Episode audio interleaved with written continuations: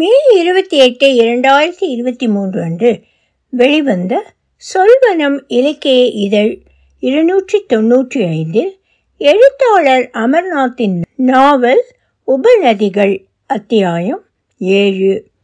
ஒலிவடிவம் சரஸ்வதி தியாகராஜன் பாஸ்டன். கல்லூரி வாழ்க்கைக்கு ஆடைகள் அலங்கார சாதனங்கள் எழுது பொருட்கள் சேகரித்த போது மானசாவுக்கு முந்தைய தினம் வலைவழி கண்டுபிடித்த பெண்ணை பற்றிய சிந்தனை. அவள் மட்டுமே குடியிருந்த கூக்கில் உலகில் இன்னொரு மானசா சகாதேவன்.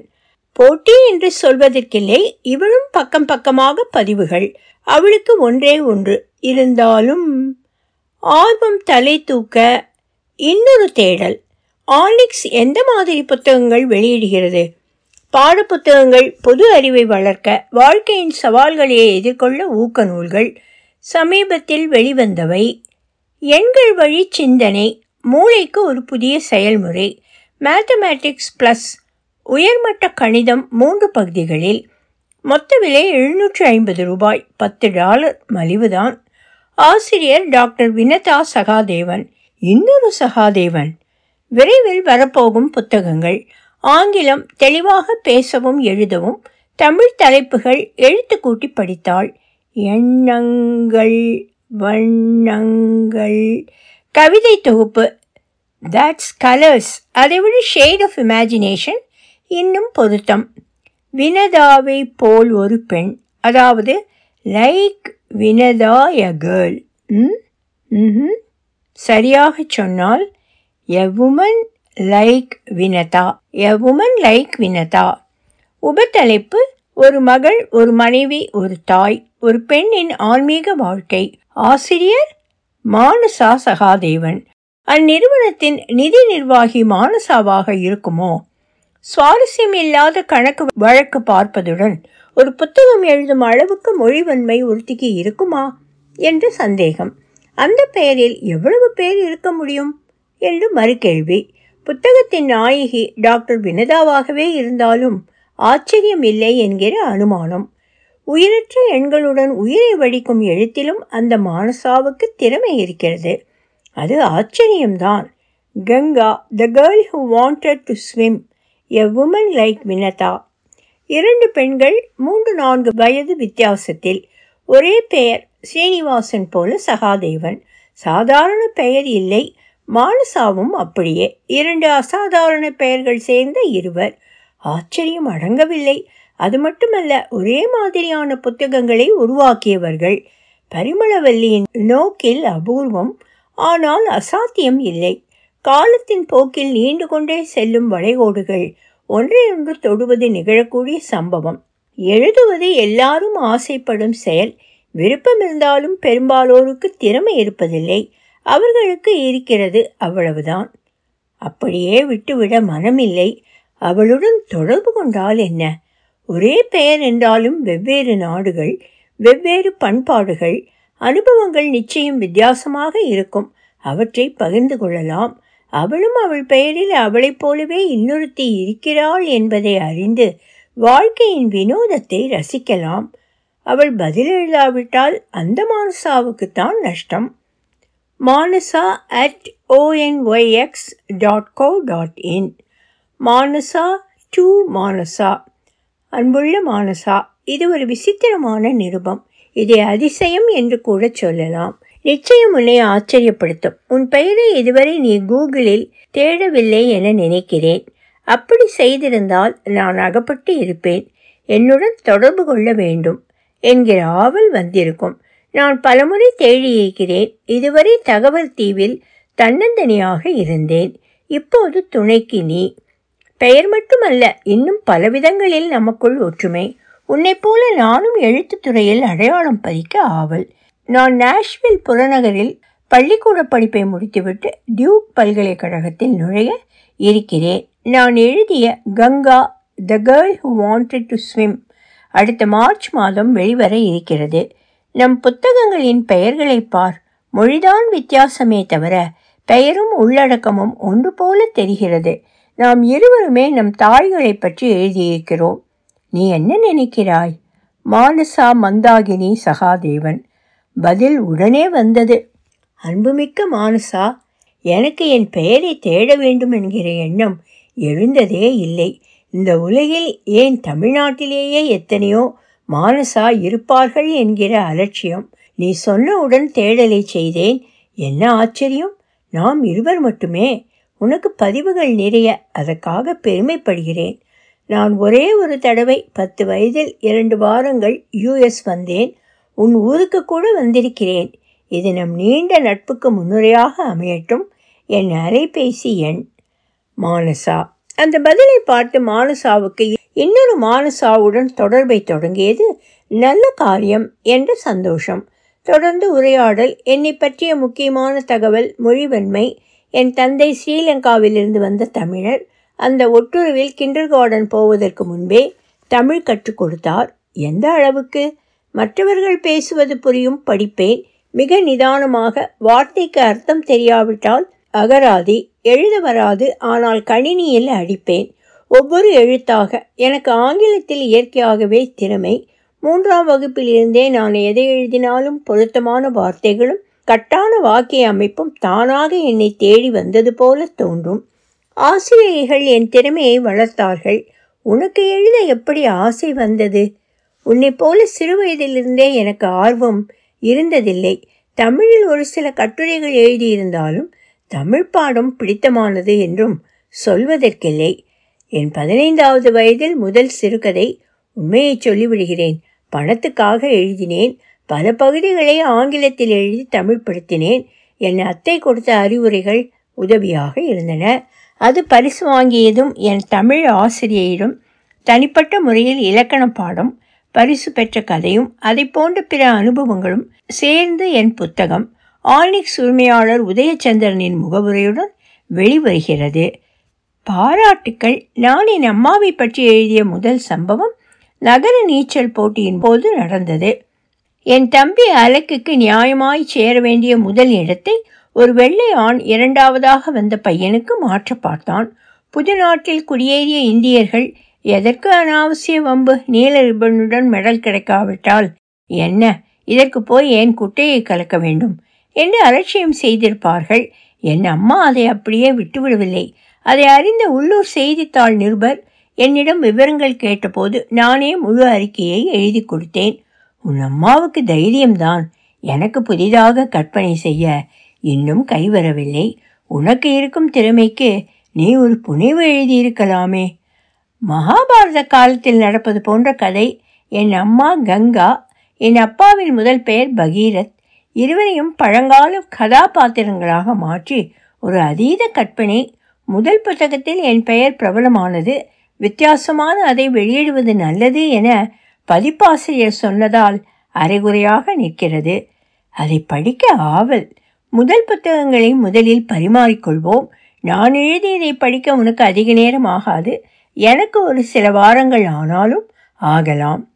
நான் வேண்டுமானால் ஆங்கிலத்தில் உன்னளவுக்கு இல்லாவிட்டாலும் என்னால் ஓரளவு நன்றாகவே எழுத முடியும். வேண்டாம். முழு தாக்கத்தையும் அனுபவிக்க தமிழிலேயே வாசிக்க ஆசை. இப்போது நேரமில்லை தேங்க்ஸ் கிவிங் விடுமுறையில் மனசா நான் ஒரே நாளில் வாசித்து முடித்து விட்டேன். Good job. அவ்வளவுதானா? உன் தாயின் துணிச்சல்தான் மனதில் தங்கி நிற்கிறது. அதுவரை தேங்க்ஸ் பதிப்பிக்க ஒரு நாவல் என் பார்வைக்கு வந்திருக்கிறது. கதையில் பெரும்பகுதி யுஎஸ்எல் நடக்கிறது. அதையும் உன் புத்தகத்தையும் ஒரே சமயத்தில் படித்ததால் இரண்டையும் அனுபவிக்க முடிந்தது. நாங்கள் நாளை கிளம்புகிறோம். என்னை டியூக்கில் விட்டுவிட்டு மற்றவர்கள் வீட்டிற்கு திரும்பி வருவார்கள். அம்மாவும் அப்பாவும் அழாமல் இருக்க கூடவே என் தம்பி. புதிய இடத்தில் தனியே விடப்பட்டால் நான் நிச்சயம் அழுவேன். நீ? கூட்டை விட்டு பறந்த பறவை குஞ்சின் சுதந்திர உணர்வை அனுபவித்தாலும் வருத்தம் நிச்சயம் இருக்கும் ஒரு வாரத்திற்காவது. அடுத்த மூன்று மாதங்களில் எப்போதாவது ஓரிரு வார்த்தைகள் வகுப்பு பாடங்களில் ஏ பி டியூக் ஸ்காலர். என்கிற தகுதியில் நடந்த கூட்டங்களில் மானசா மூழ்கினாள். மானசாவுக்கு வேலையின் பழு மூன்று பாகங்களில் எழுதிய நீண்ட நாவலை வெளியிட்டு அதை பிரபலப்படுத்தும் பொறுப்பு. மானசா மூன்று வாரம் வீட்டிற்கு வெளியே தங்கியிருக்கிறாள். ஒரு மாதம் தனியே இந்தியா போயிருக்கிறாள். கல்லூரியில் நீண்ட மூன்று மாதங்கள் புது அனுபவம். பிறந்த இல்லத்தின் இனிய நினைவுகள் தாக்கிய போது தேங்க்ஸ் கிவிங் விடுமுறையை நினைத்தாள். நவம்பர் கடைசி வாரம் டிக்கெட் செலவை குறைக்க திங்களிரவே வீட்டிற்கு வந்தாள். முன்பெல்லாம் பயணம் முடித்து தன் அறைக்கு திரும்பி தன் கட்டிலில் படுத்ததும் கூட்டுக்கு திரும்பிய பறவையின் நிம்மதி. இம்முறை அது வரவில்லை. இது வித்தியாசமானது. இனி அவள் வீட்டில் தங்கப் போகும் நாட்களை நான்கு வயது மானசாவே எண்ணி விடுவாள். டியூக் மாணவ அறையின் கட்டில் அசௌகியம் என்றாலும் அதுதான் அவளின் இப்போதைய இருப்பிடம். பெற்றோர் வீட்டின் படுக்கை விடுதியின் தற்காலிக தங்குமிடம். மறுநாள் ஒரு மணி முன்னதாக எழுந்ததும் ஒரு குற்ற உணர்வு யோசித்ததும் காரணம் தெரிந்தது. மானுசா அவள் புத்தகத்தை உடனே படித்து சிலாகித்ததை அவள் திருப்பிச் செய்யவில்லை. வீட்டில் மற்றவர்கள் நடமாட்டத்தில் குறுக்கிடாமல் இருக்க மடிக்கணினியில் முன்பு மானுசா அனுப்பிய புத்தகத்தின் உருவடிவை திறந்தாள். தங்கை ஆதவி பற்றிய கதையை படித்து முடித்தபோதே காலை பொழுது காணாமல் போனது. பிற பகுதிகளை ஒவ்வொன்றாக. வியாழன் பிற்பகல் பண்டிகை மகிழ்ச்சியை இரட்டிக்க அம்மாவின் தோழி சுபத்ராவும் அவள் குடும்பத்தினரும் வந்தார்கள். அவள் கணவரை அப்பாவும் பதின்பருவ பையன்கள் இருவரை அலைக்கும் கவனித்து கொண்டார்கள். கங்காவும் மானசாவும் விடுமுறை விருந்துக்கு ஏற்பாடு செய்தபோது நான் என்ன செய்யட்டும்? என்றாள் சுபத்ரா. ஆறு மணி பண்டிகை நெரிசலில் காரை ஓட்டிண்டு வந்திருக்க பேசாம உட்கார். அறிவுரையின் முன் பாதியை செய்ய பிடிக்காமல் மானசா நீ என்ன மேஜர் எடுக்கிறதா இருக்கே? பயாலஜி சோஷியாலஜி ரெண்டில் ஒன்று நீ நன்றாக எழுதுவதால் மொழியியலை எதிர்பார்த்தேன். அவர்கள் சொல்லித் தருவது வெறும் டெக்னிக் எனக்கு புனைவுதான் முக்கியம். அதற்கு மனிதர்களையும் சமுதாயத்தையும் படிப்பது அவசியம். என்பது என் எண்ணம். நீ சொல்வது என் வேலைக்கும் பொருந்தும். நீங்கள் அனலிட்டிக்ஸ் செய்வதாக அம்மா சொன்னாள். எனக்கு தெரிந்தது அனலிட்டிக்கல் கெமிஸ்ட்ரி ஒரு பொருளை பிரித்து தனித்தனியாக ஆராய்வது அனாலிசிஸ் வியாபாரத்தின் பல வழிகளில் வந்த தகவல்களை பகுத்து சாரம் எடுத்து அடுத்த விற்பனைக்கு திட்டமிடுவது அனலிட்டிக்ஸ் அதற்கு நீங்கள் ஐஐடியில் எம்எஸ் வரை கணிதம். இங்கே கார்னலில் பிஹெச்டி ஆப்ரேஷன் ரிசர்ச் என்கிற பிரிவில் அதை அப்ளைட் மேத் என்று சொல்லலாம். முடித்ததும் உடனே டிஜிட்டாலிஸ் வேலை. மனசா இந்த விவரங்களை வைத்து என்னை போல ஒரு கேரக்டரை நீ உருவாக்கினால் ராயல்ட்டியில் எனக்கு பங்கு தரணும். இப்பவே சொல்லிட்டேன். உன் அம்மா சாட்சி. மானசா புன்னகையில் நிச்சயமா என்றாள். சுபத்ராவையும் வினதாவையும் ஒப்பிடாமல் இருக்க முடியவில்லை. ஐந்து வருஷ கல்லூரி படிப்பு அடுத்த ஐந்து வருஷம் கணிதத்தில் பிஹெச்டி இன்னொரு ஐந்து வருஷம் உயர் ஆராய்ச்சி. சுபத்ரா வெற்றிகரமாக நடக்கும் நிறுவனத்தின் வைஸ் பிரசிடென்ட் வினதா. ஞாயிறு பிற்பகல் விமான நிலையத்தில் விடுமுறை முடிந்து அரைமனதுடன் திரும்பும் கும்பல். அதில் மானசா காத்திருந்த நேரத்தில் இது மானசா என்ன செய்கிறே வீட்டுக்கு காவல் அம்மா ஆதவியை டிராயிங் கிளாஸ் அழைத்து போய் இருக்கிறாள் தேங்க்ஸ் கிவிங்க்கு வந்துவிட்டு திரும்பி போகிறேன் இப்போதான் நேரம் கிடைத்தது. உன் புத்தகத்தை முடித்து விட்டேன் இந்தியாவுக்கு ஒரு நடை போய்விட்டு வந்தது போல இருக்கிறது. தேங்க்ஸ் நான் கங்காவை நான்கு மாதத்தில் முழு வேலையாக எழுதி முடித்தேன். நீ அப்படி செய்யவில்லை. ஐந்தாண்டு காலத்தில் எழுதியதை கோர்வையாக சேர்த்தேன். தொடர்ச்சி இல்லாமல் இருக்கிறதோ? அதற்காக சொல்லவில்லை. போக போக முதிர்ச்சி தெரிகிறது. அது போதும். நீ எழுதியதை உன் அம்மா எப்படி எடுத்துக்கொண்டாள் அவள் நல்ல குணங்களை நான் பெரிதுபடுத்தியதாக எண்ணம். எல்லாமே நடந்த சம்பவங்களா? கிட்டத்தட்ட ஒன்றை தொகுப்பில் சேர்க்க என் அம்மா அனுமதிக்கவில்லை. ஏன் என்று நான் தெரிந்து கொள்ளலாமா? நீ படித்திருப்பாய். என் அப்பாவால் குனிந்து நிமிர்ந்து நீண்ட நேரம் நின்று தொழிற்சாலையில் வேலை செய்ய முடியாது. தினம் எதிரில் தாத்தா வீட்டிற்கு மெதுவாக நடந்து சிரமப்பட்டு மாடிக்கு ஏறுவார். அங்கே கணினியின் முன் அவர் நேரம் போகும். ஆலோசனை என்ற பெயரில் ஓரளவு வருமானம். வெளிவேலை எல்லாவற்றையும் என் அம்மாவே செய்வாள். அதை அடிக்கடி கவனித்த ஒரு ஆள் என் பெற்றோருக்கு இடையில் நெருக்கமான உறவு இல்லை என்று கணக்கு போட்டுவிட்டான். அவனுடைய பையனுக்கு டியூஷன் பற்றி பேச என் அம்மாவை ஒரு விடுதிக்கு வரச் சொல்லி அங்கே சந்தித்தான். ரகசிய உறவுக்கு சம்மதமா? அப்படி நேரடியாக கேட்காமல் எங்கள் தெருவிலே தனித்து வாழும் ஒரு பெண் புரோடெக்கில் வேலை செய்யும் அவள் கணவன் துபாயில் எப்போதாவது தான் இங்கே வருவான். அவளுடன் தொடர்பு வைத்திருக்கிறேன் என்று அந்த ஆள் சொல்ல அதே போல உன்னிடமும் என்கிற அர்த்தத்தில். என் அம்மா சொன்ன பதில் எனக்கு மிகவும் பிடிக்கும். இது அவள் நீ என்று இருவருக்கும் இடையிலான அந்யோன்ய உறவு சரியா தவறா என்பது முக்கியமில்லை. அவள் அனுமதி இல்லாமல் நீ அதை என்னிடம் சொன்னது உன் கீழ்த்தனம் என்று கோபத்துடன் எழுந்து வந்து விட்டாள். அவள் செய்தது பாராட்ட வேண்டிய விஷயம். ஒருவேளை என் புத்தகத்தை படிக்கும் யாராவது இந்த பெண்தான் அவள் என்று அடையாளம் காணலாம் என்று அம்மாவுக்கு பயம். மற்ற கதைகளில் யாருடைய அந்தரங்கத்தையும் நான் வெளிப்படுத்துவதில்லை. நார்த் கரோலைனாவில் குளிர் மழை என்பதால் ராலே டியூரம் செல்லும் விமானம் அரை மணி கழித்து கிளம்பும். தாமதத்திற்கு மன்னிக்கவும். உரையாடல் தொடர்ந்தது. வினதா உனக்கு அம்மா. ஆனால் நான் அவளை ஒரு கேரக்டராக புரிந்து கொள்ள முயற்சிக்கிறேன். அவள் தன் புத்திசாலித்தனத்தையும் பிஹெச்டி ஆராய்ச்சியையும் சரியாக பயன்படுத்தாதது போல தெரிகிறது. வாய்ப்புகளை தவறவிட்டாள் என நினைக்கிறாயா? ஒருவேளை யுஎஸ் வந்திருந்தால் அவள் எப்படி இருந்திருப்பாள் என்று யோசித்து பார்த்தேன். சுபத்ராவை பற்றி சுருக்கமாக சொன்னாள். சுபத்ராவின் திறமையை குறைவாக மதிப்பிடவில்லை. பிஹெச்டி முடித்ததும் சரியான நேரத்தில் தேவையான கல்வி அறிவுடன் ராசியான நிறுவனத்தில் அவள் நுழைந்திருக்கிறாள். வர்த்தகம் உலகமயமான காலத்தில் அந்த நிறுவனம் வளர அவள் பதவியும் உயர்ந்திருக்கிறது. அவையெல்லாம் என் அம்மாவுக்கும் நடந்திருக்கும் என்பது நிச்சயமில்லை. அப்படியே நடந்திருந்தாலும் அந்த பரபரப்பான வாழ்க்கையில் அவளுக்கு சந்தோஷம் இராது. நிலையான வாழ்க்கையை நிதானமாக அனுபவிப்பது அவள் குணம். ஆதவியின் பால்மொழி உன் தந்தையின் விபத்து போன்ற அதிர்ச்சிகளை அவள் தாங்கிக் கொள்ளவில்லையா? அவற்றை சமாளிக்க முடியும் என்கிற நம்பிக்கை அது அனுபவத்தில் உருவானது. அத்துடன் அந்நிய மண்ணில் கால் ஊன்றி இருக்கவும் மாட்டாள். ஏன்? அவள் தாத்தா பாட்டியுடன் கூட்டு குடும்பத்தில் வளர்ந்தவள். அதை தொடரச் செய்ய வேண்டும் என்பது அவள் எண்ணம். இந்தியாவிலும் கூட சமுதாயத்தின் அழகு தற்போது பெற்றோர்கள் குழந்தைகள் மட்டுமே கொண்ட குடும்பம். இருக்கட்டும் என் அம்மாவுக்கு அதில் விருப்பமில்லை என்பதுதான் என் நோக்கில் முக்கியம். காலத்துக்கு ஏற்றபடி மாற்றிக்கொள்வதில் என்ன தவறு?